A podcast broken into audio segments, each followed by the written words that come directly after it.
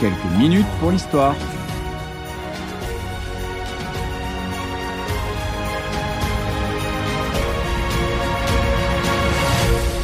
Le jour où Orson Welles aurait fait souffler un vent de panique sur l'Amérique. Something's happening. Humped shape is rising out of the pit. I can make out a small beam of light against a mirror. What's that? There's a jet of flame springing from the mirror and it leaps right at the advancing men. It strikes them head on. Lord, they're turning into flames. Now the whole field's caught up by the woods, the barns, the, the gas tanks, tanks of the automobiles, spreading everywhere. It's coming this way now, about 20 yards to my right. C'est ainsi que le 30 octobre 1938, sur les ondes de la CBS, les extraterrestres débarquaient en direct. La légende raconte qu'en adaptant La guerre des mondes, l'œuvre de Herbert George Wells, à l'antenne, Orson Welles, ne cherchait là aucun lien de parenté avec le premier cité, aurait fait souffler un vent de panique sur l'Amérique. Les auditeurs terrorisés à l'écoute des faux directs de faux journalistes jouant en merveille l'épouvante auraient pris en effet la fuite en apprenant l'imminence d'une invasion extraterrestre quand d'autres mettaient carrément fin à leur jour. L'événement est à peine croyable, et pourtant il a suffi de quelques auditeurs naïfs, très peu en réalité, hein, pour élever cet événement radiophonique au rang de mythe et ancrer pour des décennies dans la mémoire collective le fait qu'Orson Welles était parvenu à faire trembler l'Amérique en diffusant tout simplement à la radio sa version de la guerre des mondes. En 1938, Orson Welles a 23 ans. Mais celui qui a déjà réalisé plusieurs œuvres théâtrales, confidentielles certes, mais remarquées par la critique, est déjà promis à un grand avenir. L'espoir se confirmera très rapidement, puisque c'est en 1941, seulement trois ans après l'événement qui nous intéresse aujourd'hui dans ce podcast, que sort son premier long métrage, Citizen Kane. Ce film rencontre d'ailleurs un immense succès, la critique sera dithyrambique avec le réalisateur de 26 ans. Encore aujourd'hui, il appartient au panthéon du cinéma hollywoodien. Mais revenons au début de l'année 1938. Le jeune espoir s'est vu confier par la CBS, la Columbia Broadcasting System, l'une des stations de radio privées les plus écoutées sur tout le territoire des États-Unis, la tâche d'animer une émission hebdomadaire consacrée au théâtre radiophonique, The Mercury Theatre on the Air. Bon, excusez-moi pour l'accent. Au fil des semaines, Orson Welles éprouve son talent et les succès rencontrés par ses adaptations de L'île au trésor, du Tour du monde à 80 jours, pour ne citer qu'elle, attirent la confiance de la CBS qui lui laisse, de production en production, une plus grande liberté créative. Avec sa troupe et les moyens de plus en plus conséquents dont il dispose, Orson Welles rêve maintenant de s'attaquer à un grand classique de la science-fiction. S'il hésite un moment avec Le Monde perdu, le chef-d'œuvre d'Arthur Conan Doyle, Wells arrête finalement son choix sur La guerre des mondes d'H.G. Wells. Après quelques semaines d'écriture, le jeune réalisateur n'est pas convaincu par les premiers essais. Alors que le projet patine, que les scénaristes qui l'assistent ne cachent pas leur manque d'enthousiasme, Orson Welles trouve soudainement l'inspiration. Et en une nuit, avec l'accord de sa troupe, il réécrit tout le scénario pour proposer une nouvelle version pour le moins originale.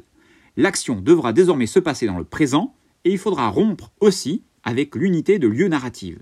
Dernière chose, et pas des moindres, la fiction devra être préenregistrée dans le grand studio de la CBS, mais les acteurs devront donner l'illusion d'un direct. Le 30 octobre au soir, tout est en place. La CBS interrompt son antenne et en pleine diffusion musicale. Mesdames et messieurs, nous sommes bien contraints de ne pas poursuivre notre retranscription musicale, car une nouvelle d'importance doit vous être donnée. Le présentateur nous annonce en effet qu'un éminent scientifique, dont le laboratoire est situé à Chicago, constate que des gaz explosifs ont été émis sur la planète Mars. Et déjà d'autres nouvelles étranges, venant du Canada, du New Jersey, évoquent la chute d'astéroïdes. Mes bien chers concitoyens, je ne vous cacherai pas la gravité de la situation, ni l'extrême gravité de la menace à laquelle nous sommes confrontés. Pour autant, je vous en supplie, gardez votre calme. Pour le moment, l'ennemi est cantonné à une portion réduite du territoire. Prions que les forces armées parviennent à l'y maintenir. En attendant, tournons-nous vers Dieu et continuons comme si de rien n'était. Que notre nation se dresse face à cette menace d'extinction, je vous en remercie. Vous venez d'entendre le secrétaire de l'Intérieur qui s'adressait à nous depuis Washington. Nous vous informons qu'une partie du New Jersey est coupée du monde. Bon, évidemment, ce ne sont pas les voix originales, mais la traduction, elle, est juste. Mais reprenons le récit. Cette histoire d'invasion extraterrestre aux États-Unis, présentée sous la forme de flash info et de témoignages, provoque la confusion parmi les auditeurs. De là à parler de panique dans les rues, de suicide, tout cela semble invraisemblable. Combien sont-ils en effet ce soir-là, poussés par la panique à descendre dans les rues? Difficile d'avancer un chiffre, mais ce qui est certain aujourd'hui, c'est que les rares cas d'affolement observés relèvent davantage de l'anecdote que du phénomène de masse, tel que cela est pourtant rapporté dès le lendemain dans la presse écrite, à l'image du Daily News qui titre ainsi, donc le lendemain, Une fausse guerre à la radio sème la terreur à travers les États-Unis, ou encore le Boston Daily Globe qui lui aussi titre Une pièce radiophonique terrifie la nation. Et même le prestigieux New York Times qui consacre à l'événement un édito intitulé La terreur par la radio, par lequel le journaliste reproche aux responsables de CBS d'avoir autorisé Orson Welles de mêler, je cite, fiction à glacer le sang et des flash infos comme s'il s'agissait de véritables informations. La couverture de cet événement est largement exagérée, disproportionnée, très éloignée de cette vérité que l'on attend pourtant de la presse.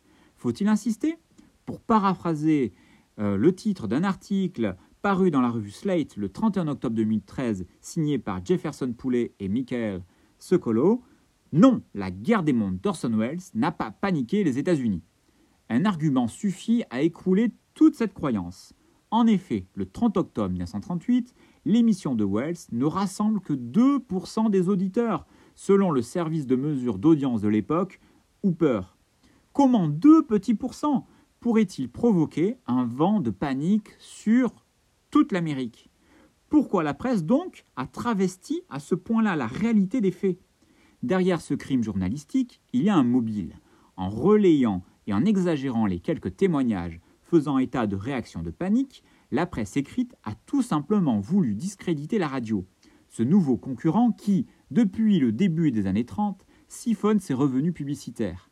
La presse s'est saisie de l'événement pour prouver aux annonceurs et aux autorités que les radios étaient pleines d'irresponsables à qui l'on ne pouvait pas faire confiance.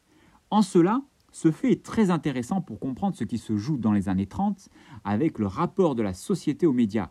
La presse écrite entame son lent déclin, tandis que la radio, ce média jeune, séduit les masses et bouleverse l'approche de l'information. Pourtant, c'est bien cette exagération, indépendante de la volonté de Wells, qui fonde le mythe, la légende, celle de Wells, bien sûr, d'abord, dont la renommée sort grandie de cet épisode, celle ensuite, surtout d'un média, la radio. Cette panique supposée est censée révéler la toute-puissance de ce nouveau média de masse.